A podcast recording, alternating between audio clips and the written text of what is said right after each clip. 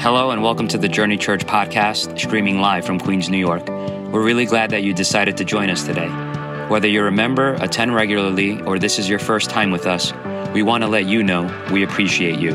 We hope you're encouraged by this week's message. Well, hey everybody, welcome to the Journey Online, and let me just say happy Mother's Day to all the moms out there who are watching. I want you to know, moms, we are grateful for you, we honor you, and we celebrate your influence and impact over our lives. And so today is your day. In fact, in the chat, let's give it up. Praise hands or something for all the moms out there. Happy Mother's Day. Now, my name is Mike, and I'm the lead pastor here, and, and I'm grateful for you to be joining in with us today. And I want to encourage you, I know it's Mother's Day, but after the service, join us via Zoom in our community groups. It's been a great time for us to connect with each other, to deepen some of the words that we hear in the message. And the best part about it is it's only for fifteen to twenty minutes long. So the hosts, they're going to put a link in the chat for you to join. I would love to see you there at our Zoom group. Now, today, we're kicking off a brand new teaching series called Bless This Mess: How to Survive Parenting in the twenty-first century. Now, let's face it, this pandemic has changed a lot of our lives, but none more so than the area of parenting and what it means to raise a healthy family.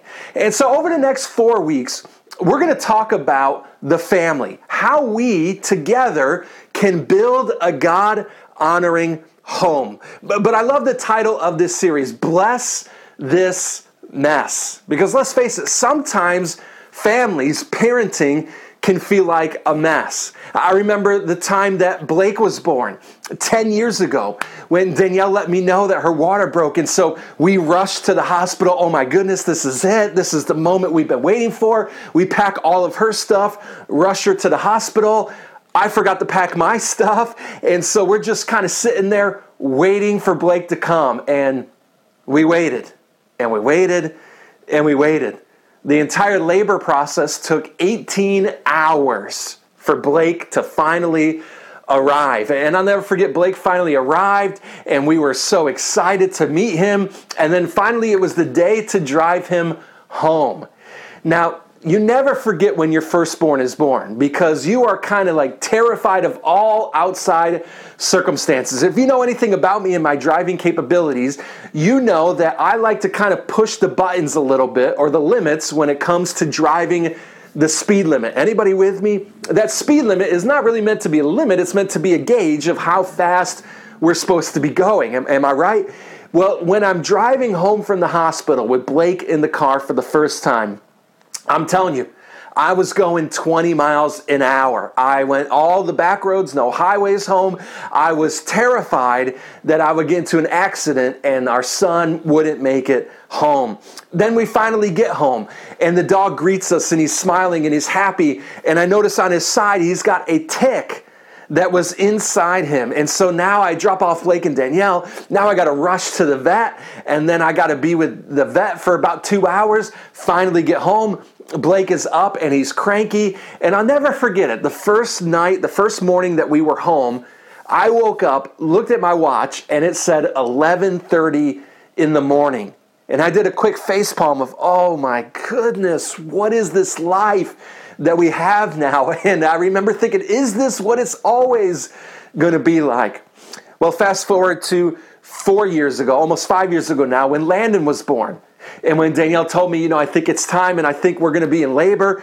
Well, we remembered back to Blake. You know, Blake took seventeen hours to enter the world. And so we kind of took our time. We're home. We're talking to Danielle's mom. I'm online paying all the bills and doing all the stuff. We're calling all of our families. And then we get to the hospital, and Landon is ready. Blake took seventeen hours to be born. Landon took forty-five minutes. It was nuts, right? And so bless this mess. How do we survive parenting in the twenty-first century? Now, as we begin, for, for those of you who are watching, I want you to give me some participation in the chat, all right? Let me know that you're with me, but here, here it goes, all right? I want to ask a question. How many of you deeply would love to have your homes and your families to be blessed. How many of you would say, that's my prayer, that's my hope? I want our family, our children, to grow up and to be blessed. Give me a thumbs up in the chat. Raise your hand. Come on, give me give me some love in the chat. Let me know that you're watching with me. Now, I know some of you, you're not commenting in the chat. And so I got to assume that if you're not commenting, then you, you don't want your family to be blessed. Am I right? No, right? Of course we all do. We all would love to see our homes and our families blessed. But when you look at most families today, I'm willing to bet that the first thing that comes to your mind is not the word blessed, right? I mean, when we look at so many families today, rather than say, wow, that family is blessed, more often we say, uh, their family's struggling, right? Or I heard their marriage is on the rocks, or raising kids is more difficult than we thought, or financially we're living paycheck to paycheck, right? Now, there's a lot of things that go into it, but I believe there's more pressures today than ever before when it comes to raising your family. I mean, even for you right now, you probably went through hell just to sit and watch this service. Maybe for you, you're locked in the bathroom in your apartment because your kids are going buck wild in the living room and you can't take it anymore. So you need some peace and quiet, and you got your little phone out and you're watching this in the bathroom, just struggling as the kids are going crazy. Right? And, and here's the thing that makes it even more tougher, right? There's always that perfect Instagram parent, right? Where everything is perfect and just right, right? Her kids come down the stairs and they're quoting scripture, right? And the kids, they always eat healthy and organic food that comes from Trader, Trader Joe's because, right, all organic food comes from Trader Joe's, right?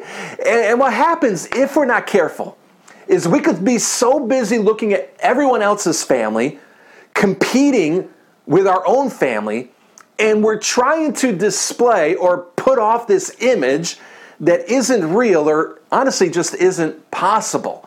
I mean, raising a family in this century is really messy.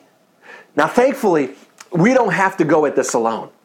I mean, thankfully, we've got God's Word available to us to guide us and help us when we feel at the end of our rope. And so today, what I want us to do, if you click in the Notes tab, I want us to look at the words of Jesus here. Now, it might be a little bit weird, right, reading the words of Jesus when it comes to family, because you're like, Jesus didn't have any kids, right, or Jesus wasn't married that we know of, right? And so what does Jesus really have to say about the family? But I want to point your attention to the Sermon on the Mount.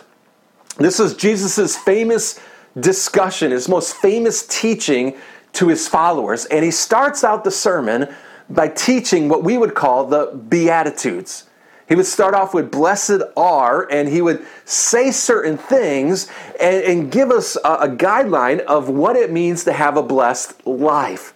And so how does this work for our families? Well, let's look at Matthew chapter five, verse six in your notes. Here's what he says. He says, blessed are those who what? Who hunger and thirst for righteousness, for they will be filled.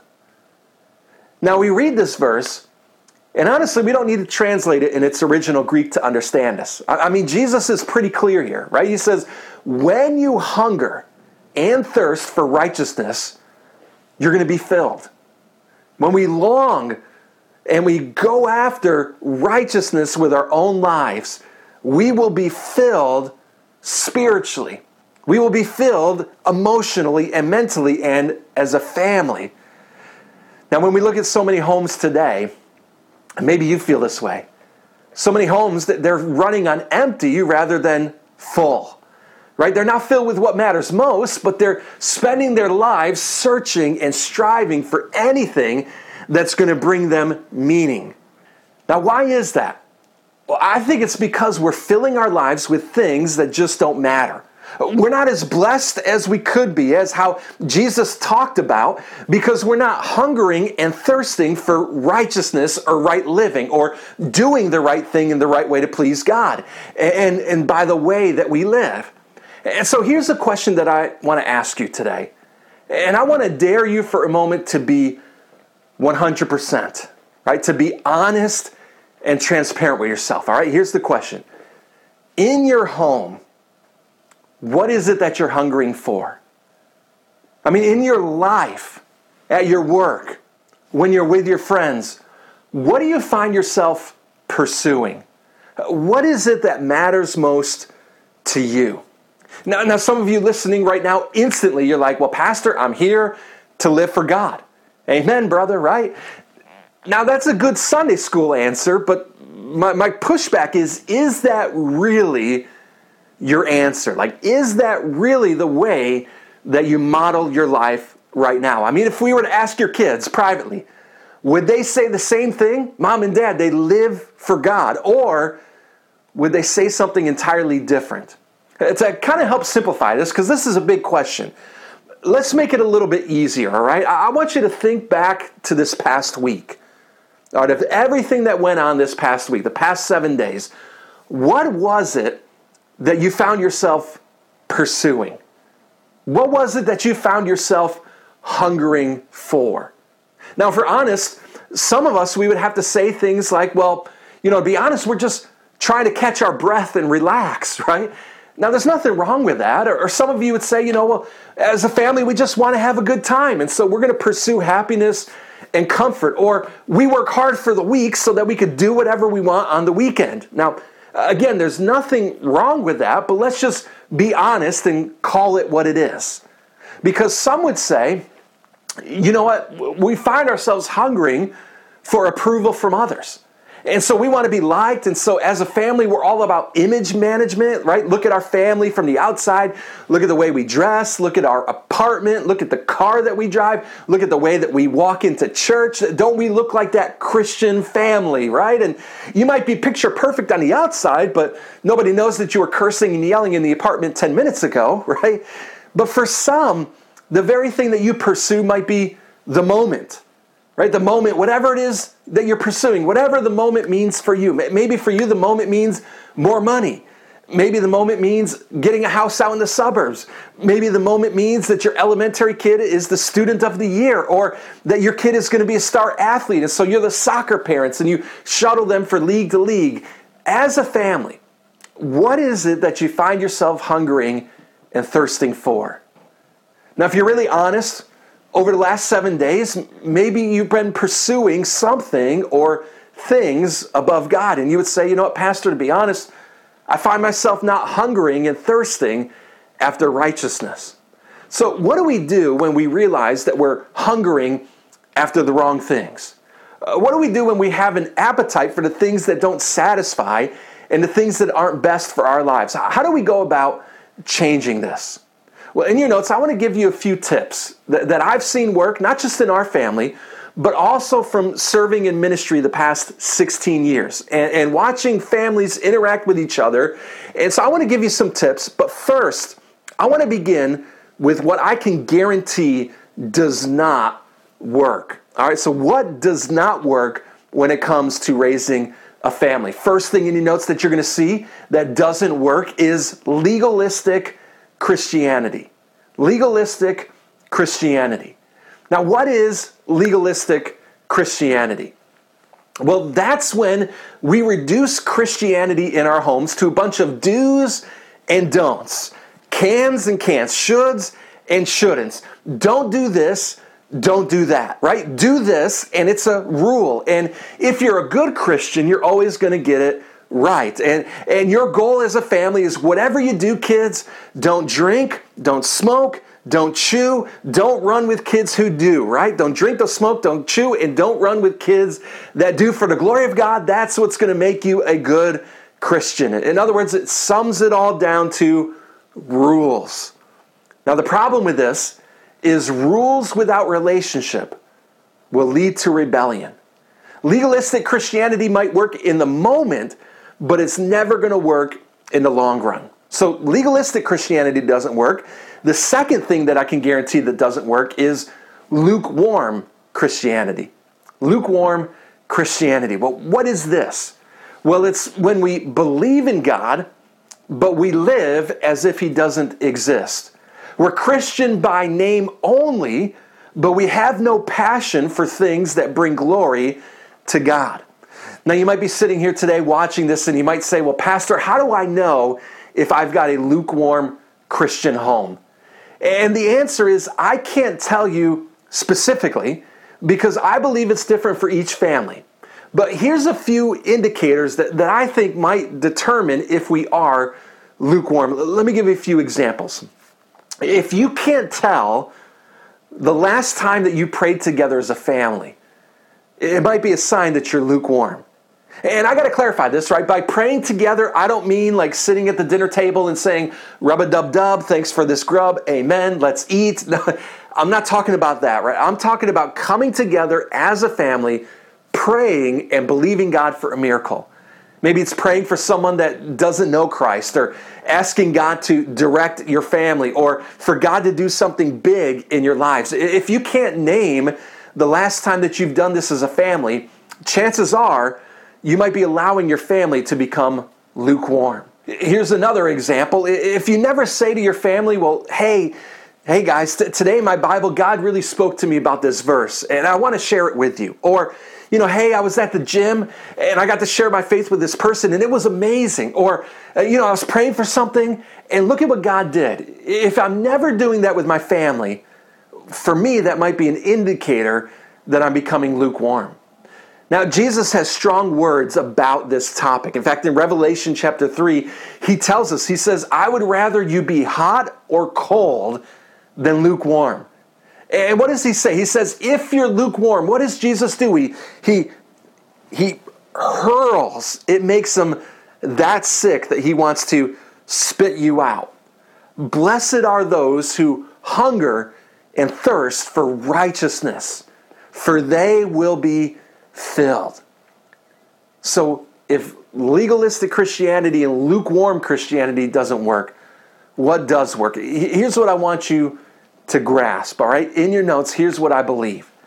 That we are not just a Christian family, we are a Christ-centered home, right? We are not just a Christian family, but we are a Christ-centered home. Somebody put amen in the chats for that. In fact, why don't you say this? This is Mother's Day. This is Family Day. Let's say this out loud together, right? We are not just a Christian family. We are a Christ-centered home. Now, unfortunately, here in America, you can call yourself a Christian family and it doesn't mean much, because about eighty percent of our country claims to be Christians, right? But in turn, there are not as many Christ-centered homes. And there's a big difference between calling yourself a Christian and having a Christ-centered home. The Scripture doesn't say, blessed are those who believe in Christ when they feel like it, or when it's easy and convenient. No, it says, blessed are those who hunger and thirst for righteousness. Now, if you look in your notes, I love the way that David explains this. He gives us this imagery in Psalm chapter sixty-three, verse one. Look at how he says and describes hungering and thirsting for righteousness. In your notes, he says, you, God, are my God. Earnestly I seek you. I thirst for you. My, my whole being longs for you in a dry and parched land where there is no water. Now, do you see that? Just one verse. But David really captures what it means to have a Christ-centered life. It's not just the, hey, I believe in you when it's easy. Hey, God, I just kind of believe in you or call out to you whenever I need you. But no, it's every moment, every day, every bit of my being longs for you, because I'm not just a Christ, I'm not just a Christian family, but we are a Christ-centered home. And so in your notes, I had a little bit of fun with this, and I kind of translated, played around with this verse toward the family. And I want to show how this would sound if we looked at this through our families. And so if we made an edited version, here's how it would look. It, it would say this. It would say, you, God, are our God. Earnestly, we seek you. We thirst for you. Our whole family longs for you. Now, doesn't that sound better? Now, imagine sometimes the silly things that we put in place of God. Maybe that verse wouldn't mean that for us, but instead it would look like this. Oh, Instagram, you are my God. I long for more followers in a dry and weary land. Now, it sounds stupid, doesn't it? Right, or here's another one. Oh, championship of the eight and under soccer league. You are my God. I long for that trophy for my son. It seems silly, right? Or, oh, new car. My tush longs for leather seats and butt warmers in the winter. You are my master. It's, it's almost silly and comical, but that's the way so many of us live our lives. We put other things in place of God. And because we're hungering and thirsting for other things, we come up empty. A lot of times we wonder why. Jesus was clear. He said, "Blessed are those who hunger and thirst for righteousness, who hunger and thirst for Him." So how do you do it? Right? So, I, Pastor, I understand this. I got to be filled. I got to hunger after righteousness, right? How do I do this? Well, how to transform from being a Christian family to raising up a God-centered home, I want to give you three simple ways that we can make a hunger and a thirst for God. Maybe you're sitting here and you say, well, I don't even know where to start. Let me give you some quick tips. All right, number one, the first thing you could do is involve God in your daily conversations. Involve God in your daily conversations. The first thing you're going to do is you're going to find ways each and every day to involve the work of God in your life in daily conversations with your family. Now, to be honest, in the beginning, it might feel a little awkward, right? It might be a little bit weird, but overall, it's really simple. Don't overthink this. For example, you might be walking your kids to school, and you might be walking outside, and you might notice a beautiful sunrise with just picturesque clouds and pink sky, or maybe you notice beautiful flowers along the way as you're walking. And usually you would say, wow, look at that, or look at that cool bird over there. But instead, you involve God in the conversation and you say, look at that. Look at that beautiful thing that God has created. Isn't it amazing that every morning we don't have to wake up worrying whether or not the sun is going to rise? God always brings this for us. You see, this is a way that we involve God as part of our conversation. Now, you could also do this in your marriage, right? When faced with a big family decision, instead of looking around saying, I don't know what to do, uh, let's list the pros and the cons, what should we do? Instead, you're going to pray about it and you're going to say, what does God want us to do? And so in your marriage, you're also reminding yourself that you're not just a Christian family, but that you are a Christ-centered home. You know, I remember growing up as a kid, and every summer we had the opportunity to stay with my grandparents for about one to two weeks. And now that I have kids of my own, I know why. You know, our parents just wanted to get us out of the house. But I always remember hanging out with my grandparents, and we would play baseball in the backyard, or we would help them with things around the house. And it was just a fun summer each and every time. But, but one of the things that matters most to me now as I look back is my grandmother would always tell us stories of the faithfulness of God. Uh, for example, she would tell us stories of when my great-grandmother, her mother, was simply walking by a street and heard music from a church nearby, wondered what it was, and she walked into that church and gave her life to Christ that day. She was the beginning of the family tree of giving our lives to Christ.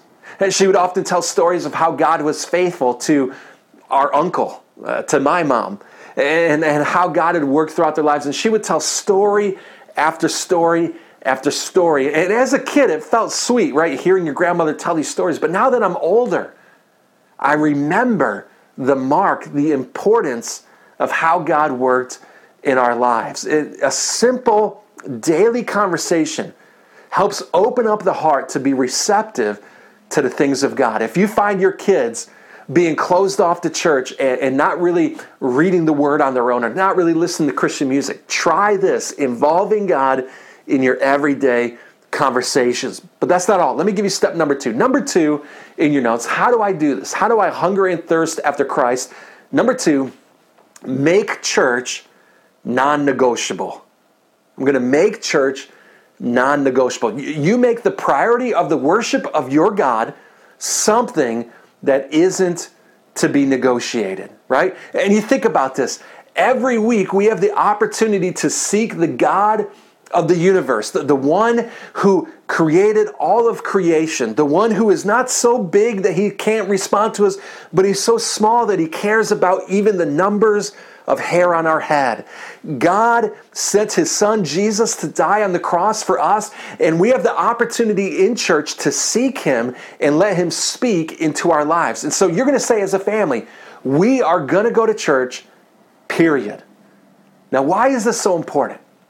Well, because if you're not clear on your priorities and what is most important to you, your kids are going to get confused.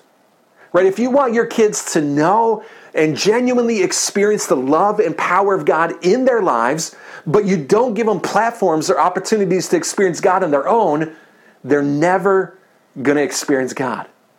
But if you model for them that church attendance is sporadic, right? Like, I'm only going to go to church on Easter or Christmas or Mother's Day, don't be surprised when they get older and they don't want to go to church, right? If you teach them that baseball or dance class on Sundays is more important than time with God, or time at the beach or the lake house is more important, don't be upset when they don't prioritize their relationship with God. So mom and dad, you've got to lead the way on this one. Make church non-negotiable. Number three in your notes, show how seeking and serving God is fun. Show them how seeking and serving God is fun. You know, I remember a few years ago, uh, I had to lead a uh, servant evangelism project for our church. And many of you guys know what servant evangelism is, but what it is, or what we used to do, is we would go at key subway stops and we would hand out granola bars and invite cards to our church for about an hour, two hours, and interact with people, pray with them if they needed that, and invite them to church. And so uh, on this one particular day, I had Blake with me. And in the beginning, I was like, Blake, you got to come with me. We're going to do this. And he was kind of mopey, like, oh, I don't want to go. I don't want to do this. How long is it going to be? And he would ask all these questions. But it was amazing when Blake got to be there. And the first card he hands out, someone takes it. His eyes light up, and he just got alive. And I got to be honest, I was standing right next to him, right? So I'm handing him out. Blake is handing him out. Nobody's taking him from me because I look scary, right? And Blake is this young, harmless kid. So everyone, a crowd, is around Blake. And I'll never forget, right afterwards, Blake just said, man, Dad, this was so much fun. Now, sometimes we look at serving God, seeking after him, as being this dry, sterile, and boring thing. And if we approach it that way, don't be surprised if our kids do that as well. You've got to go outside the box a little bit. Show them how our walk with God is more than just about ourselves, that we can serve others and be the hands and feet of Jesus. Let them see on their own how much impact Christ could have over someone's life. So as we look at these things, there are three simple things to lead our family to the things of God. I mean, can you show your family that it's a blessing to serve God? I mean, of course, right? Can you make church a priority? Absolutely. Can you involve God in your everyday conversations? No doubt. And see, I love what Joshua here says at the end of his life. He, he has the chance to bring the entire nation of Israel together.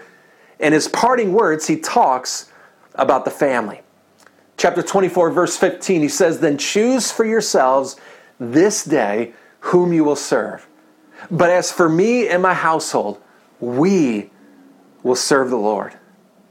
You see, today you have the same choice. Choose this today. Choose today that you're going to be a Christ-centered home. It's not about being a Christian family. It's about putting Christ at the center of our homes. Don't worry about the past, about what you could have done or should have done or how you're going to live different. No, choose today to begin again, because it's never too late to become what God has called you to be. Let's shift away from being a Christian family, and let's put Christ at the center of our homes. Amen? Let's take a moment. Let's pray. God, we thank you so much for this moment, this opportunity to remind ourselves that it's never too late to become all that you've called us to be. And as I look back at my own life when it comes to parenting my kids, I know that there are plenty of mistakes that I've made, plenty of choices that, that, that I've made that I wish I could go back and change. But, but God, we're not able to do that, but we can choose today with our present how to affect and change our future. And so, God, in order to have a Christ-centered home, it starts with Christ-centered individuals. And so we take a moment right now and surrender our lives before you. Help us to realize and recognize the greatness, the goodness of who you are and all you've done for our lives, God. Help us to surrender and sacrifice to you today. And we ask all this in Jesus' name. And everybody said, amen.